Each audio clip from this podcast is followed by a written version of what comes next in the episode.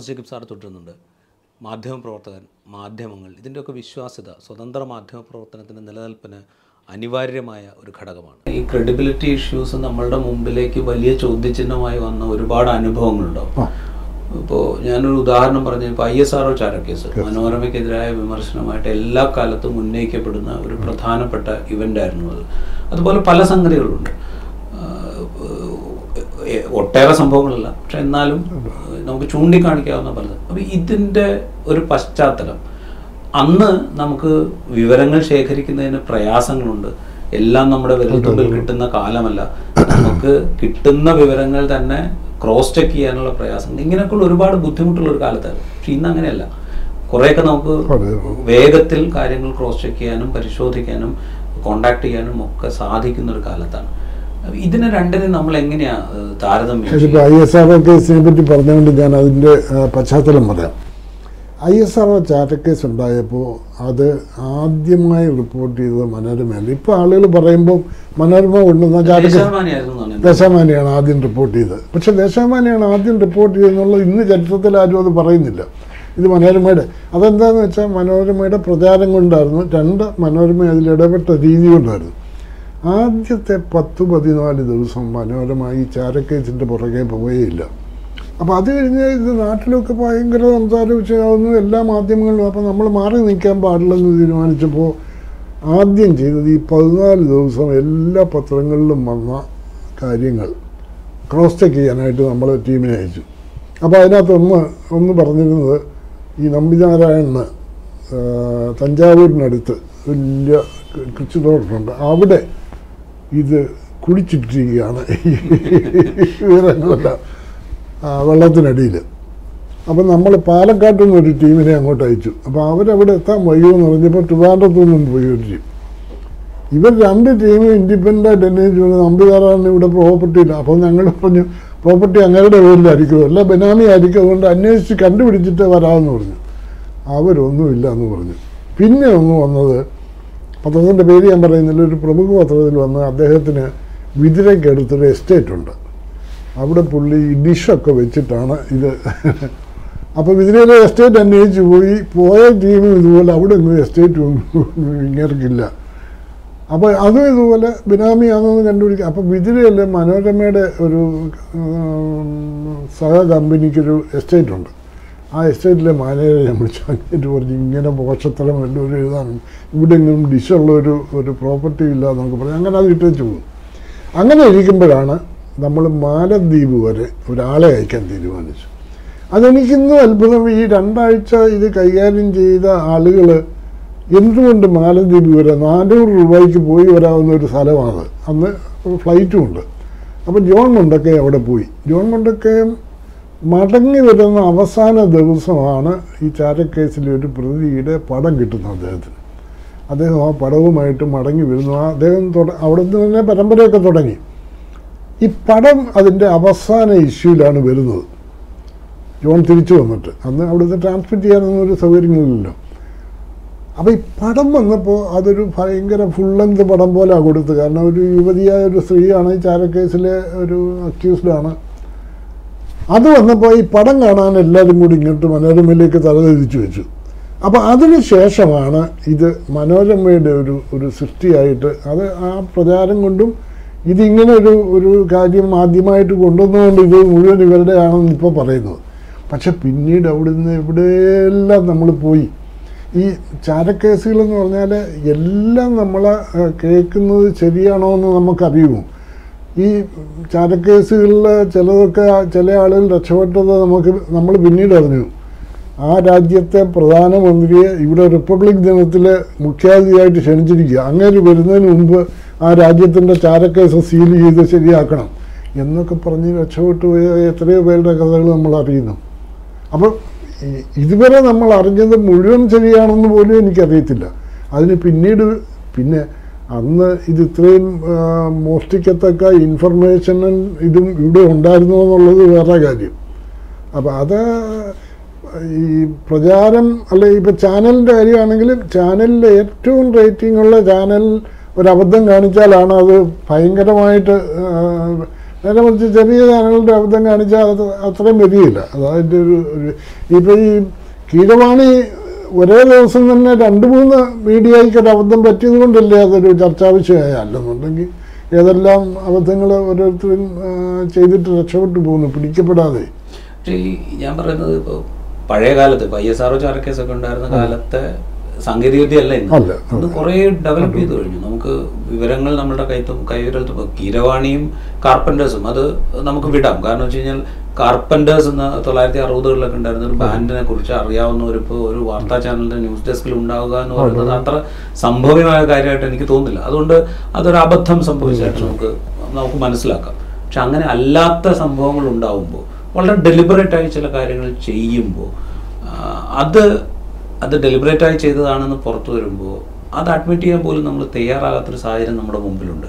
അപ്പോൾ പുതിയ സാഹചര്യത്തിൽ ഇതാണെങ്കിൽ ഭയങ്കരമായി ഓഡിറ്റ് ചെയ്യപ്പെടുന്നു. കാരണം നമ്മളൊരു ഒരു സംഗതി പറഞ്ഞു കഴിഞ്ഞാൽ അടുത്ത സെക്കൻഡിൽ അതിന്റെ വിവരങ്ങളെല്ലാം സോഷ്യൽ മീഡിയയിൽ കൃത്യമായി എഴുതി ഫലിപ്പിക്കാൻ പാത്ര ആളുകൾ അവിടെ റെഡി ആയിട്ട് നിൽക്കുകയാണ്. അപ്പം ഇതൊരു വലിയ ചലഞ്ചാണ് അപ്പോൾ ഇവിടെ നമ്മുടെ വിശ്വാസത്തെ ഉറപ്പിക്കുക എന്ന് പറയുന്നത് നമുക്ക് പറ്റിയ തെറ്റാണെങ്കിൽ തെറ്റ് പറ്റിയെന്ന് ഉറക്കെ പറയുക എന്നുള്ളതാണ്. പക്ഷെ അതിനാരും സന്നദ്ധരാകാത്തൊരു ഒരു സാഹചര്യം. ഇത് നമ്മളുടെ ഒരു മീഡിയയുടെ മീഡിയ പ്രവർത്തകരുടെ ഒക്കെ വിശ്വാസ്യത ഇടിച്ചു തരുന്നൊരു ഘട്ടത്തിലേക്ക് പോയി. കാർപ്പന്റേഴ്സ് ഇതിൽ തട്ടി വീഴുന്നത് ഇപ്പൊ ഈ കിരവാണി കേസിലല്ല ആയിരത്തി തൊള്ളായിരത്തി അറുപത്തിരണ്ടിൽ അറുപതുകളുടെ ആദ്യം മാതൃഭൂമിയുടെ കോട്ടയം ലേഖകനായിട്ടൊരു എൻ ചെല്ലപ്പൻപിള്ള വന്നു ചെറുപ്പക്കാരൻ.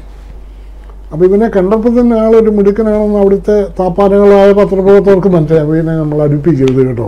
ഇവനെ ഒറ്റയ്ക്ക് അവൻ തന്നെ പോയി ഉത്സാഹിച്ചു വല്ലതും ചെയ്യുന്നേ ചെയ്യട്ടെന്ന് അപ്പോൾ തന്നെ അടുപ്പിക്കാതെ തോന്നുമ്പോൾ ചെല്ലപ്പം മുള്ള ഒറ്റയ്ക്ക് അന്വേഷണങ്ങൾ ആരംഭിച്ചു. ഒറ്റയ്ക്ക് അന്വേഷണം ആരംഭിച്ചപ്പോൾ മറ്റവരുടെ ഒന്നും ശ്രദ്ധയപ്പെടാത്ത ചില കാര്യങ്ങൾ പുള്ളിക്ക് കിട്ടി. അങ്ങനെ എല്ലാ ദിവസവും പുള്ളിക്ക് ആർക്കും കിട്ടാത്ത കുറേ വാർത്തകൾ കിട്ടി. ആ എടാ ഇവൻ നമ്മളെ തോപ്പിക്കുന്ന ലക്ഷണമാണല്ലോ. എന്നാൽ ഇവനെ നമുക്കൊന്ന് ഫിക്സ് ചെയ്യണം. അതിന് താപ്പാനകളെല്ലാം വൈകിട്ട് വൈകിട്ടത്തെ ഡയറി സമ്മേളനത്തിൽ ആലോചിച്ചപ്പോൾ ഒരു ആശയം കിട്ടി. ആയിരത്തി തൊള്ളായിരത്തി അറുപത്തിരണ്ടിലായത് അറുപത്തിരണ്ടിലെ സ്കോട്ട് കാർപ്പന്റർ എന്ന് പറഞ്ഞ ഒരാളെ ബഹിരാകാശത്തേക്ക് അമേരിക്ക അയച്ചു. എസ് സി ഒ ടി സ്കോട്ടാണ് പിന്നെ കാർപ്പന്ററുമാണ് അയാളുടെ പേര്. അപ്പോൾ കുമരകത്തെ വിശ്വകർമ്മ സംഘം നമ്മുടെ സമുദായത്തിൽപ്പെട്ട ഒരാളെ ബഹിരാകാശത്തേക്ക് അയച്ചതിന് അമേരിക്കൻ പ്രസിഡന്റിനെ അഭിനന്ദിച്ച് പ്രമേയം പാസാക്കി എന്നൊരു വാർത്ത എഴുതി ഒരു കവറിലിട്ട് ഇവന്റെ പെട്ടിയിൽ നമുക്ക് ഇടാം. അവൻ അതേ കയറി കൂത്തും മിടുക്കനായതുകൊണ്ട്. അപ്പോൾ അവൻ അനുഭവിച്ചോളൂ എന്നൊക്കെ പറഞ്ഞ്. അപ്പോൾ ഒരാൾ പറഞ്ഞു അത് വിശ്വസിക്കണമെന്നുണ്ട് നമുക്കൊരു കാര്യം ചെയ്യാം അന്ന് ഈ ലെറ്ററിലൊന്നും അത്രയും വലിയ ഇതല്ല അറുപത്തിരണ്ടിലൊന്നും നമുക്കൊരു റബ്ബർ സീൽ സ്റ്റാമ്പ് ചെറിയ പൈസ കൊടുത്താൽ ചെയ്ത് കിട്ടുമല്ലോ അതിനകത്ത് വിശ്വകർമ്മ സംഘം കുമരകം നമ്പർ ഇത്ര എന്നുള്ള സീലും വെച്ചിട്ട് വേണം ഇടാൻ. അങ്ങനെ സീലും ഒക്കെ വെച്ച് കവറിലാക്കി ചെല്ലപ്പം പിള്ളയുടെ ആഫീസിന് മുമ്പിലെ പെട്ടിയിലിട്ടു. ചെല്ലപ്പം പിള്ള ആ സമുദായത്തെ മുഴുവൻ ആക്ഷേപിച്ചുകൊണ്ട് ഒരു ബോക്സ് ഉണ്ടാക്കി ഒന്നാമ്പേക്ക് കൊടുത്തു പിറ്റേ രാവിലെ കുമരകത്തെ വിശ്വകർമ്മരെല്ലാവരും കൂടെ മാതൃമീഴ ആഫീസ് ആക്രമിക്കാൻ പോകുന്നു. ഞാനിത് കേട്ടപ്പോൾ ആദ്യം അന്നത്തെ കാർപ്പന്റർ അപ്പോൾ അബദ്ധം പറ്റുന്നതിന് പല രീതികളുണ്ട്. മനഃപൂർവമായി കൊണ്ടുപോയി ചിലപ്പം പിള്ളയെ കുഴി ഞാൻ ഈ പുതിയ കാലത്ത് ഈ ഒരു വിശ്വാസ്യത എന്ന് പറയുന്നത് ഇപ്പൊ മീഡിയക്കാണെങ്കിലും മീഡിയ പ്രവർത്തകർക്കാണെങ്കിലും ആവശ്യമാണ്. അതിങ്ങനെ ഡീജനറേറ്റ് ചെയ്ത് പോകുന്നു എന്നൊരു തോന്നലുണ്ടോ? ആ അതിൽ വിശ്വാസ്യത പല രീതിയിലുണ്ടല്ലോ. അതായത് ഗവൺമെന്റിന്റെ ഭാഗത്തു നിന്ന് നമ്മുടെ വിശ്വാസ്യത തകർക്കാൻ വേണ്ടിയുള്ള ശ്രമങ്ങൾ ഒരു വശത്ത്. അപ്പോൾ അതിനുവേണ്ടി പല കാര്യങ്ങളും നമ്മളെ അതിനകത്ത് കൊണ്ടുപോയി ചാടിക്കുന്ന രീതിയിൽ ഏതെല്ലാം ഏജൻസികളാണ് അല്ലെങ്കിൽ ആ ഏജൻസിയെ ഉപയോഗിച്ച് നമ്മളെ സൈലൻസ് ചെയ്യാൻ വേണ്ടിയുള്ള എന്തെല്ലാം ശ്രമങ്ങൾ ഞാൻ ഒരു ഗവൺമെന്റ് നല്ല ഏത് ഗവൺമെന്റ് വന്നാലും ഇങ്ങനെയുള്ള കാര്യങ്ങളല്ലേ സംഭവിക്കുന്നത്. അതിനെ അധിക്ഷേപിക്കുന്നവരും ഇവിടെ ഇപ്പോൾ നമ്മൾ ബ്രഹ്മപുരത്തെ പറ്റി പറയുമ്പോൾ ആളുകളെല്ലാം പഴയ കാര്യമല്ലേ പറയുന്നത്? ബ്രസീലിൽ അതിന് പോയി സത്യാഗ്രഹം വരുന്ന കാര്യം ഓർത്ത് പറയുന്ന രീതിയിൽ വിജിലന്റായ ആളുകളുണ്ട് ഇവിടെ. അത് രാഷ്ട്രീയക്കാരാവണമെന്നില്ല. അല്ലാത്ത പരിസ്ഥിതിവാദികളായിരിക്കാം മറ്റേ ഒരു എല്ലാ രീതിയിലും ഗവൺമെന്റിന്റെ ആയാലും മീഡിയയുടെ ആയാലും വിശ്വാസ്യത തകർക്കാൻ വേണ്ടിയുള്ള എല്ലാ ശ്രമങ്ങൾക്കും ഇപ്പോൾ വേദിയുണ്ട്. അത് പ്രചരിപ്പിക്കാനുള്ള അവസരങ്ങളും ധാരാളമായിട്ടുണ്ട്. അപ്പോൾ അതുകൊണ്ട് നമ്മൾ മീഡിയ പ്രവർത്തകർ നിൽക്കുക നമ്മൾ വിശ്വാസ്യതയിൽ മാത്രം സർവൈവ് ചെയ്യേണ്ടതായതുകൊണ്ട് നമ്മൾ അതിനുവേണ്ടി ഭയങ്കരമായ ഒരു ജാഗ്രത കാണിക്കണ്ടേ. ഇപ്പം കാർപ്പന്റേഴ്സ് എന്ന് കണ്ടാൽ ഉടനെ ഇപ്പോൾ അത് ക്രോസ് ചെക്ക് ചെയ്യാനായിട്ട് എന്തെല്ലാം മാർഗങ്ങളുണ്ട്? നമ്മൾ ഇത് വിരൽ നിൽക്കിയാൽ ഉടനെ തന്നെ അറിയാം അറുപതുകളിൽ ഉണ്ടായിരുന്ന പോപ്പുലറായ ഒരു ഇതാണെന്നുള്ളത്. അതിനെ പറ്റി ആയിരിക്കും. അല്ലാതെ ആശാരിയുടെ തട്ടുമുട്ടും അല്ല എന്ന് നമ്മുടെ മനസ്സിൽ തോന്നുന്നുണ്ട് അതുപോലെ ഈ അബദ്ധം പറ്റിയവർ ഇതൊരു ഈ ആർക്കും പറ്റാവുന്ന ഒരു അബദ്ധമാണെന്ന് ജനം കണ്ടോൺ ചെയ്യുന്നുമുണ്ട്. ആ, ഇതിപ്പോ തിരക്കിൽ അവർ ആ, വന്ന സെക്കൻഡിൽ തർജമ ചെയ്തപ്പോൾ പറ്റിപ്പോയതാണ്. അല്ലാതെ ഒരു പാവമായിട്ടോ അല്ലെ മനഃപൂർവമായി ചെയ്തതായിട്ട് ആരും വിചാരിക്കുന്നില്ലല്ലോ. അപ്പം അങ്ങനെ നമുക്കൊരു ആശ്വാസ ഗീതം കേൾക്കുന്നുണ്ടെന്നുള്ള ഒരു അല്ല അത് അബദ്ധത്തിൽ സംഭവിക്കുന്ന കാര്യങ്ങളാണ്. പക്ഷേ ഞാൻ ചോദിക്കുന്നത് മാധ്യമങ്ങൾ തന്നെ ഇപ്പോൾ അന്വേഷണാത്മകം എന്ന് പറഞ്ഞ് പ്രസിദ്ധീകരിക്കുന്ന പല കാര്യങ്ങൾ ഇപ്പോൾ ഒരു ഉദാഹരണം നമുക്ക് എടുക്കാം. ഇപ്പോൾ രണ്ടായിരത്തി പതിനൊന്ന് മുതൽ രണ്ടായിരത്തി പതിനാറ് വരെയുള്ള ഉമ്മൻചാണ്ടി സർക്കാരിന്റെ കാലത്ത് നമ്മൾ ഏറ്റവും അധികം ഡിസ്കസ് ചെയ്തത് സോളാർ സ്കാമിനെ കുറിച്ചായിരുന്നു. അത് അതുണ്ടാക്കിയ പ്രകമ്പനം ഭയങ്കരമായിരുന്നു. പക്ഷേ ഗ്രൗണ്ട് ലെവലിൽ എന്താണ് സംഭവിച്ചതെന്ന് നമുക്ക് ഇന്ന് കാണാം. ഈ കഴിഞ്ഞ സർക്കാരിന്റെ അവസാന ഘട്ടത്തിൽ അതുപോലെ തന്നെയാണ് സ്വർണക്കള്ളക്കടത്ത് വരുന്നത്. ഇത് രണ്ടും നമ്മളുടെ മാധ്യമങ്ങൾ കൈകാര്യം ചെയ്ത രീതി. അത് യഥാർത്ഥത്തിൽ വസ്തുതകളെ മനസ്സിലാക്കി എന്താണ് യഥാർത്ഥത്തിൽ നടന്നതെന്ന് തിരിച്ചറിഞ്ഞ് അങ്ങനെയൊക്കെ ആണ് എന്ന് എനിക്ക് അത് അങ്ങനെ ആയിരുന്നു എന്ന് എനിക്ക് അഭിപ്രായമില്ല. അപ്പോൾ അത് ഈ രണ്ട് സ്കാമുകളും കൈകാര്യം ചെയ്ത രീതിയിലും ഭയങ്കര വ്യത്യാസമില്ലായിരുന്നു അതിനകത്ത് അങ്ങ് പൂർണമായി വിശ്വസിച്ചുകൊണ്ടുള്ള ഒരു എഴുത്ത് പല മാധ്യമങ്ങളും ചെയ്തു. ഇപ്പോഴത്തെ സ്കാമിൽ അത് പൂർണമായി വിശ്വസിച്ചുകൊണ്ട് ഒരു മാധ്യമവും അതിന്റെ പുറകെ പോകുന്നതായിട്ട് എനിക്ക് തോന്നിയിട്ടില്ല. ചിലരുടെ ഡിസ്പ്ലേയിലൊക്കെ കൂടുതലുണ്ടാവും. എന്നാൽ അതേസമയം തന്നെ ആ ഒരു കാര്യമായ ഡിസ്പ്ലേ കൊടുക്കേണ്ട ഒരു അലിഗേഷൻ വരുന്ന ദിവസം അത് സിംഗിൾ കോളത്തിലേക്ക് ഒതുങ്ങുന്നതും നമ്മൾ കണ്ടിട്ടുണ്ട്. അത് ഈ രണ്ട് സ്ക- സ്കാമും മീഡിയയും മറ്റ് ആളുകളും കൈകാര്യം ചെയ്ത രീതിയിൽ ഭീകരമായി അപ്പോൾ ഈ ഉമ്മൻചാണ്ടി തന്നെ ഉപയോഗിച്ചു എന്ന് ഒരു ആൾ പറയുമ്പോൾ എനിക്ക് തിരികെ വന്ന. ഈ ആയിരം മനുഷ്യരുടെ മുമ്പിൽ വെച്ച് എപ്പോഴായി സാധിക്കുന്നു? ഒക്കെ. പക്ഷെ അത് അത് ടേക്കപ്പ് ചെയ്യാനോട് ആളുണ്ടായിരുന്നു. ഒന്ന് ആലോചിച്ച് നോക്കുക വെച്ചാൽ ഇങ്ങനത്തെ ഒരു അലിഗേഷൻ ഞാൻ എന്റെ ചോദ്യം അത് തന്നെയാണ്. ഇങ്ങനത്തെ ഒരു അലിഗേഷൻ ഒരാൾ വെക്കുമ്പോൾ പ്രാഥമികമായി നമ്മൾ ചെയ്യേണ്ട ഒരു മാധ്യമ പ്രവർത്തനം ചെയ്യേണ്ട കുറേ ഗൃഹപാഠങ്ങളുണ്ട്. ഒന്ന് ഇപ്പോൾ ഉമ്മൻചാണ്ടിയെ പോലൊരു മനുഷ്യൻ.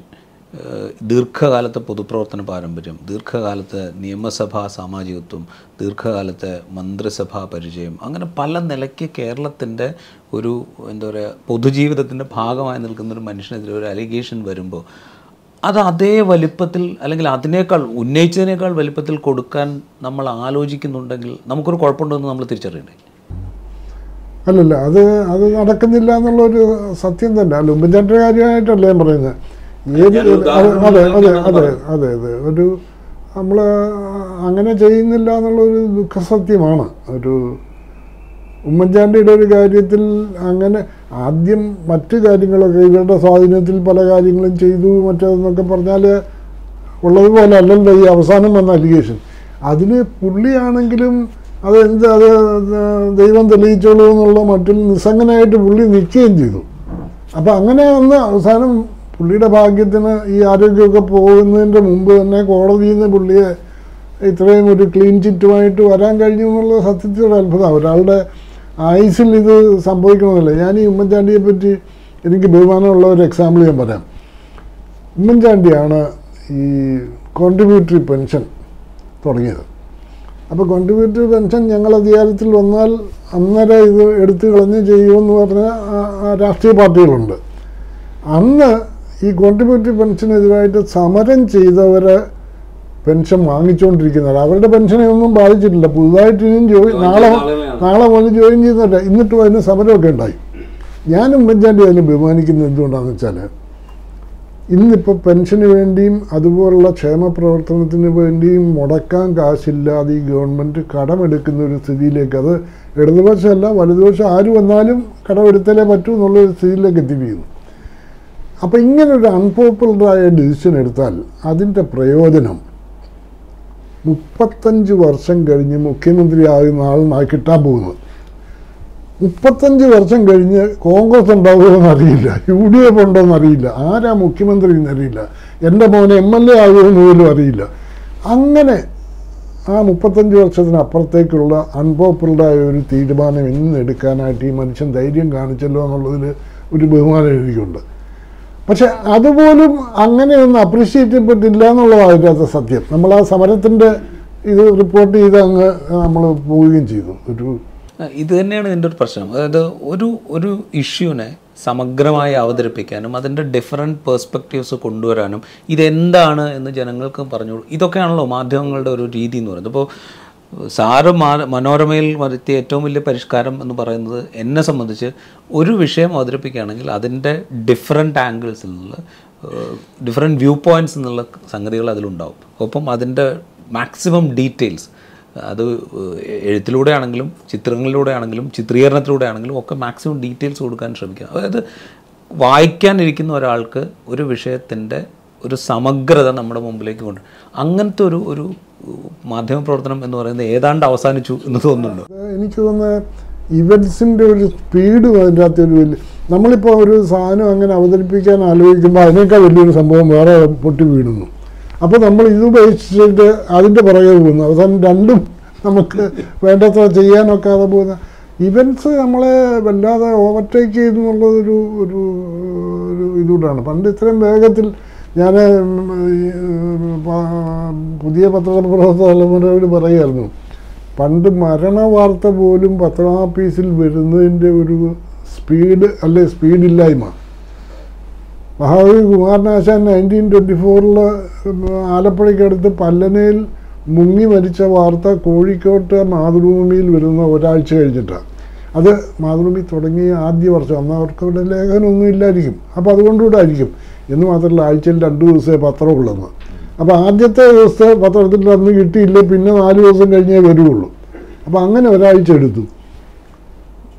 അതിന് മുമ്പ് എത്രയോ വർഷം മുമ്പ് ഏബ്രഹാം ലിങ്കൺ വെടിയേറ്റ് മരിക്കുന്നത് മലയാളത്തിലൊരു പത്രം അന്ന് ഡെയിലി ഇല്ല മാസികളൊക്കെ ഉള്ളൂ. അങ്ങനെ ഒരു പത്രത്തിൽ ഇത് വരുന്നത് മൂന്നര മാസം കഴിഞ്ഞാണ് മൂന്നര മാസം കഴിഞ്ഞ് അമേരിക്കൻ നിന്ന് ഒരു വീട്ടിലേക്ക് കത്ത് അയച്ചപ്പോഴോ അല്ലെങ്കിൽ ഒരു പത്രം അയച്ചു കൊടുത്തപ്പോഴാണ് ഇത് അറിയുന്നത്. അതിനുമുമ്പ് ഇത് വരുന്നില്ല. അപ്പോൾ അതിന്റെ ഏറ്റവും വലിയ രസം എന്താണെന്ന് വെച്ചാൽ കോട്ടയത്ത് സി എം എസ് കോളേജിന്റെ കോളേജ് മാഗസിനിലാണ് ഇത് വരുന്നത്. അന്നത്തെ കോളേജ് മാഗസിൻസ് ഇന്നത്തെ പോലെയല്ല മാസ കൊല്ലത്തിലൊന്നല്ല കൊല്ലത്തിൽ ഓരോ മൂന്ന് മാസം ഇറങ്ങുമായിരുന്നു. അങ്ങനെ ഒരു മൂന്ന് മാസത്തിൽ ഇറങ്ങിയ ഒരു ലക്കത്തിലാണ് ഏബ്രഹാം ലിങ്കൻ വെടിയേറ്റ് അപ്പം സി എം എസ് കോളേജ് ഒരു ക്രിസ്ത്യൻ കോളേജ് ആയതുകൊണ്ട് ഏബ്രഹാം എന്നുള്ളതിന്റെ ഉച്ചാരണം ധൈര്യമായിട്ട് അറിയാം. L I N C O L എന്നുള്ളതിന്റെ ഉച്ചാരണം അറിയില്ല. അന്ന് മലയാളത്തിൽ റേഡിയോ ഇല്ല. ഒരു വിധത്തിലും ഇത് അതുകൊണ്ടാണല്ലോ വാർത്ത വരാൻ വൈകിയത്. അപ്പോൾ എല്ലാവരും കൂടി ഒന്ന് ആലോചിച്ചു. ആലോചിച്ച് ഒരു ഉച്ചാരണം കണ്ടുപിടിച്ച് ഹെഡിങ് വന്നു വെച്ചാൽ ഏബ്രഹാം ലിങ്കോലൻ വെടിയേറ്റ് മരിച്ചു.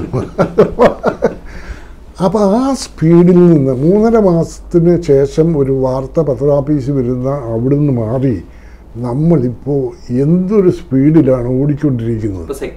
അതെ. അത് അതും ഒരു ഒരു കാരണമാണ്. ഒരു ദിവസം തന്നെ എത്രയോ കാര്യങ്ങൾ. പണ്ട് നമ്മൾ ചെറിയൊരു വൃത്തത്തിലെ വാർത്തകൾ കൊടുക്കുന്ന ഒരു പത്രമായിരുന്നെങ്കിൽ അത് കുറേ കൂടെ വലുതായി ഒരു സ്റ്റേറ്റായി രാജ്യമായി അവസാനം നമ്മുടെ ആളുകൾ പോകാത്ത രാജ്യങ്ങളില്ലാതായപ്പോൾ അവിടുത്തെ കാര്യങ്ങളായി. അങ്ങനെ എന്തെല്ലാം നമ്മളെ അങ്ങ് ഇവൻസ് അങ്ങ് ഓവർടേക്ക് ചെയ്യുന്ന ഒരു സ്ഥിതി ഉണ്ടെന്നുള്ളത് ഒരു ഒരു സത്യം തന്നെയാണ്. പക്ഷെ ഇതൊക്കെ പറയുമ്പോഴും ഈ പ്രാദേശികമായ വാർത്തകൾ അത് ഏറ്റവും പ്രാദേശികമായ തലത്തിൽ നിന്നുള്ള വാർത്തകൾ നാട്ടുകാരുടെ മുമ്പിലേക്ക് എത്തുക അത് അതുവഴി ഈ മാധ്യമങ്ങൾ അല്ലെങ്കിൽ മാധ്യമത്തിന്റെ പ്രചാരം വർദ്ധിപ്പിക്കുക സ്വീകാര്യത വർദ്ധിപ്പിക്കുക ഇത്തരം തിങ്കിങ് പാറ്റേൺ ഒക്കെ കൊണ്ടുവരുന്നതിൽ സാറിന് വലിയ പങ്കുണ്ട്. അതെന്താണെന്ന് വെച്ചാൽ ഇലക്ട്രോണിക് മീഡിയ വന്നപ്പോൾ നമ്മളെ സംബന്ധിച്ചൊരു ഭയങ്കരമായ ചലഞ്ചാണല്ലോ ഇത് നമ്മുടെ നിന്ന് കൈമോശം വരുമെന്ന് വിചാരിക്കുമ്പോൾ. അപ്പോൾ അവർക്ക് കോമ്പീറ്റ് ചെയ്യാൻ കഴിയാത്ത കാര്യങ്ങൾ ഏതാണെന്ന് നമ്മളെല്ലാവരും കൂട്ടി ഒന്ന് ആലോചിക്കുന്നു. അപ്പോൾ അത് ലോക്കലൈസേഷൻ ആണെന്ന് മനസ്സിലായി. രണ്ട് ഈ ചരമ പേജ് ഒരു ബസ് സെല്ലിംഗ് പേജായിട്ട് മാറ്റണം. അത് ഈ ഒരു ഇലക്ട്രോണിക് മീഡിയയ്ക്ക് അടുത്ത് വരാൻ ഒക്കില്ല. പണ്ടൊക്കെ ഒരു പതിനഞ്ച് ചരമമൊക്കെയാണ് പത്രത്തിൽ വന്നുകൊണ്ടിരുന്നത്. അത് ഒരു എൺപത് എൺപത് എൺപത്തിരണ്ട് എൺപതുകളിലൊക്കെ അതാ സ്ഥിതി. ഈ പതിനഞ്ച് പേര് മരിക്കുന്നതിൽ ചിലപ്പോൾ ഒരാളുടെ പടം ഉണ്ടാവും. ഒരു വളരെ പ്രമുഖനായോ ഒരു വലിയ ജന്മിയോ അങ്ങനെയൊക്കെയുള്ള അല്ലെങ്കിൽ രാഷ്ട്രീയക്കാരനും മരിച്ചു. അത് മാറ്റി ചരമത്തിനൊരു ഫുൾ പേജ് ആക്കുക. അതിൽ മരിക്കുന്ന അവൈലബിളായ എല്ലാവരുടെയും പടം കൊടുക്കുക എന്നുള്ളൊരു തീരുമാനം എടുത്തതായിരുന്നു രണ്ടാമത്തെ. ഈ ഇത് രണ്ടുമാണ് മലയാള പത്രങ്ങളുടെ പ്രചാരം വർദ്ധിപ്പിച്ചതിലെ ഏറ്റവും വലിയ രണ്ട് ഫാക്ടേഴ്സ് അത് രണ്ടിനകത്തും മനോരമ ഒരു പങ്കുവച്ചു അപ്പോൾ ആദ്യം എഡിഷൻസ് ഒരു സ്ഥലത്ത് നിന്ന് അച്ചടിച്ച് അയച്ചുകൊണ്ടിരുന്ന മനോരമ ആയിരത്തി തൊള്ളായിരത്തി അറുപത്താറിലാണ് കോഴിക്കോട്ട് വരുന്നത്. അതിനു മുമ്പ് മാതൃഭൂമി കൊച്ചി വന്നു അറുപത്തിരണ്ടിൽ അറുപത്തിരണ്ടിലാണ് മാതൃഭൂമി കൊച്ചിയിൽ വരുന്നതെങ്കിലും അതിനു മുമ്പ് ഒരാൾ തിരുവനന്തപുരം കോട്ടയത്തു നിന്നുള്ള ഒരു പത്രം പൗരധ്വനി എന്ന് പറയുന്ന പത്രത്തിന്റെ ഉടമസ്ഥൻ കെ എം ചാക്കോ അല്ല K M Kora sorry K M Chacko മന്ത്രിയായിരുന്ന കോരയുടെ ബ്രദറാണ് കെ എം ചാക്കോ. പൗരധ്വനി ചാക്കോ അച്ഛൻ ട്രിവാൻഡ്രത്തു നിന്നൂടെ ഒരു പത്രം തുടങ്ങാൻ തീരുമാനിച്ചു. പക്ഷെ എന്തുകൊണ്ടോ അദ്ദേഹം അതിന് പൗരധ്വനി എന്ന് തന്നെ പേര് കൊടുത്തില്ല അവിടെ പൗര കാഹളം എന്ന് കൊടുത്തു. അതുകൊണ്ട് സെക്കൻഡ് യൂണിറ്റ് തുടങ്ങിയതിന്റെ ക്രെഡിറ്റ് പുള്ളിക്ക് കിട്ടാതെ പോയി. മാതൃഭൂമി അറുപത്തിരണ്ടിലൂടെ വന്നു മനോരമ അറുപത്താറിലൂടെ വന്നതിന് ശേഷം പിന്നീട് വളരെ പെട്ടെന്ന് പല സ്ഥലങ്ങളിലേക്ക് വ്യാപിച്ചു. മൂന്ന് ദിവസത്തെ ഗ്യാപ്പിനിടയ്ക്ക് കേരളത്തിലെ രണ്ട് യൂണിറ്റിൽ പ്രിന്റിങ് രണ്ട് യൂണിറ്റുകൾ ആരംഭിച്ചുകൊണ്ടായിരുന്നു മനോരമ. പിന്നെ പത്രങ്ങളുടെ എഡി പേജുകൾ. ഒരു യൂണിറ്റിൽ നിന്ന് തന്നെ അനേകം എഡിഷൻസ് ഇന്നിപ്പോൾ എന്റെ കാര്യം മനോരമയ്ക്കും മാതൃഭൂമി പോലുള്ള പത്രങ്ങൾക്കൊക്കെ ഒരു കേരളത്തിലെല്ലാം കൂടി ഒരു എഴുപത്തഞ്ച് നൂറ് എഡിഷൻസ് ഉണ്ടാവും. ചരമങ്ങളുടെ ചരമങ്ങളുടെ കാര്യത്തിൽ എന്റെ ഒരു മനക്കണക്കുണ്ട്. മലയാളത്തിലൊരു അഞ്ഞൂറ് പേരെങ്കിലും ഒരു ദിവസം മരിക്കുന്നുണ്ട്. ഏത് പത്രത്തിന്റെ പേജ് നോക്കിയാലും അമ്പതോ അറുപതോ ചരമങ്ങളെ ഉണ്ടാവുള്ളൂ. അതാ ഏറിയാലേയും പിന്നെ അത്യാവശ്യം ഇവിടെ അറിയേണ്ട ചില ബന്ധുക്കളുള്ളവരുടെയും ഒക്കെ ആയിട്ടുള്ളത്. ബാക്കിയെല്ലാം അതത് എഡിഷൻസിലാണ് പോകുന്നത്. ഈ അറുന്നൂറെണ്ണവും റിപ്പോർട്ട് ചെയ്യപ്പെടുന്നുണ്ട്. പക്ഷേ പല പല പല ഭാഗങ്ങളിലായിട്ട് പോകും. പക്ഷെ അതൊക്കെ ഒരു ഭയങ്കര റെവല്യൂഷൻ ആയിരുന്നു ഒരു പക്ഷേ ഇപ്പോൾ ഇനിയിപ്പോൾ ചരമം അതിനേക്കാൾ വളരെ മുമ്പ് തന്നെ നമ്മൾ പടവും ഡീറ്റെയിൽസും കൊച്ചുമക്കളുടെ പേര് വരെ അതിന്റെ ഒരു എന്നാ ഈ എല്ലാ ആളുകളുടെയും പടം കൊടുക്കാൻ തീരുമാനിച്ചപ്പം വല്യമ്മച്ചിമാരൊക്കെ ബ്ലാക്ക് ആൻഡ് വൈറ്റ് പടം മാറ്റി പുതിയ കളർ പടം സമയമുണ്ടായിരുന്നു ഇപ്പോഴും നോക്കിയാലുണ്ടല്ലോ. ചില ചരമങ്ങൾ ബ്ലാക്ക് ആൻഡ് വൈറ്റിൽ ആ പടം കാണും. അപ്പോൾ ഞാൻ ഇത് ഏത് കാലത്ത് എടുത്ത എത്ര വർഷം മുമ്പ് എടുത്ത പടമായിരിക്കും? അല്ലെ ഇന്ന് ഒരാളുടെ പടം കിട്ട പണ്ടൊക്കെ ഒരു പടം കിട്ടാൻ എന്തൊരു പ്രയാസമാണ്. ഇന്ന് ഒരാളുടെ പടത്തിന് വല്ല പ്രശ്നമുണ്ടോ? ഏതെല്ലാം ചിരിക്കുന്നതോ കരയുന്നതോ ആയ പടങ്ങളെല്ലാം അവൈലബിൾ ആകുന്ന ഒരു അപ്പോൾ അത് ഞാൻ പറയുന്നത് ഏത് മീഡിയവും ഒരു അതിനോട് തങ്ങളോട് കമ്പീറ്റ് ചെയ്യുന്ന പുതിയൊരു സംഗതി വരുന്നുണ്ടെ ഇതെങ്ങനെ നമ്മളെ ബാധിക്കുമെന്ന് ആലോചിക്കുകയും അതിനുള്ള പ്രതിവിധികളെ പറ്റി ആലോചിക്കുകയും വേണ്ടേ? അപ്പം അങ്ങനെ എല്ലാവരും ചെയ്യുന്നുണ്ടെന്ന് തന്നെ എന്റെ വിശ്വാസം. ഈ മാധ്യമ പ്രവർത്തനം എന്ന് പറയുമ്പോൾ അത് മാധ്യമ പ്രവർത്തനത്തിൽ ഒതുങ്ങി നിൽക്കുന്ന ഒരു ഒരു കാര്യം മാത്രമല്ല. അത് രാഷ്ട്രീയം അതിന്റെ ഭാഗമായിട്ടുണ്ടാവും സാമൂഹ്യ ജീവിതം അതിന്റെ ഭാഗമായിട്ടുണ്ടാവും. അതിനെക്കുറിച്ചൊക്കെ സംസാരിക്കുന്നുണ്ട് തോമസ് ജേക്കബ് സാറ്. അതിലേക്ക് നമുക്ക് അടുത്ത എപ്പിസോഡിൽ വരാം.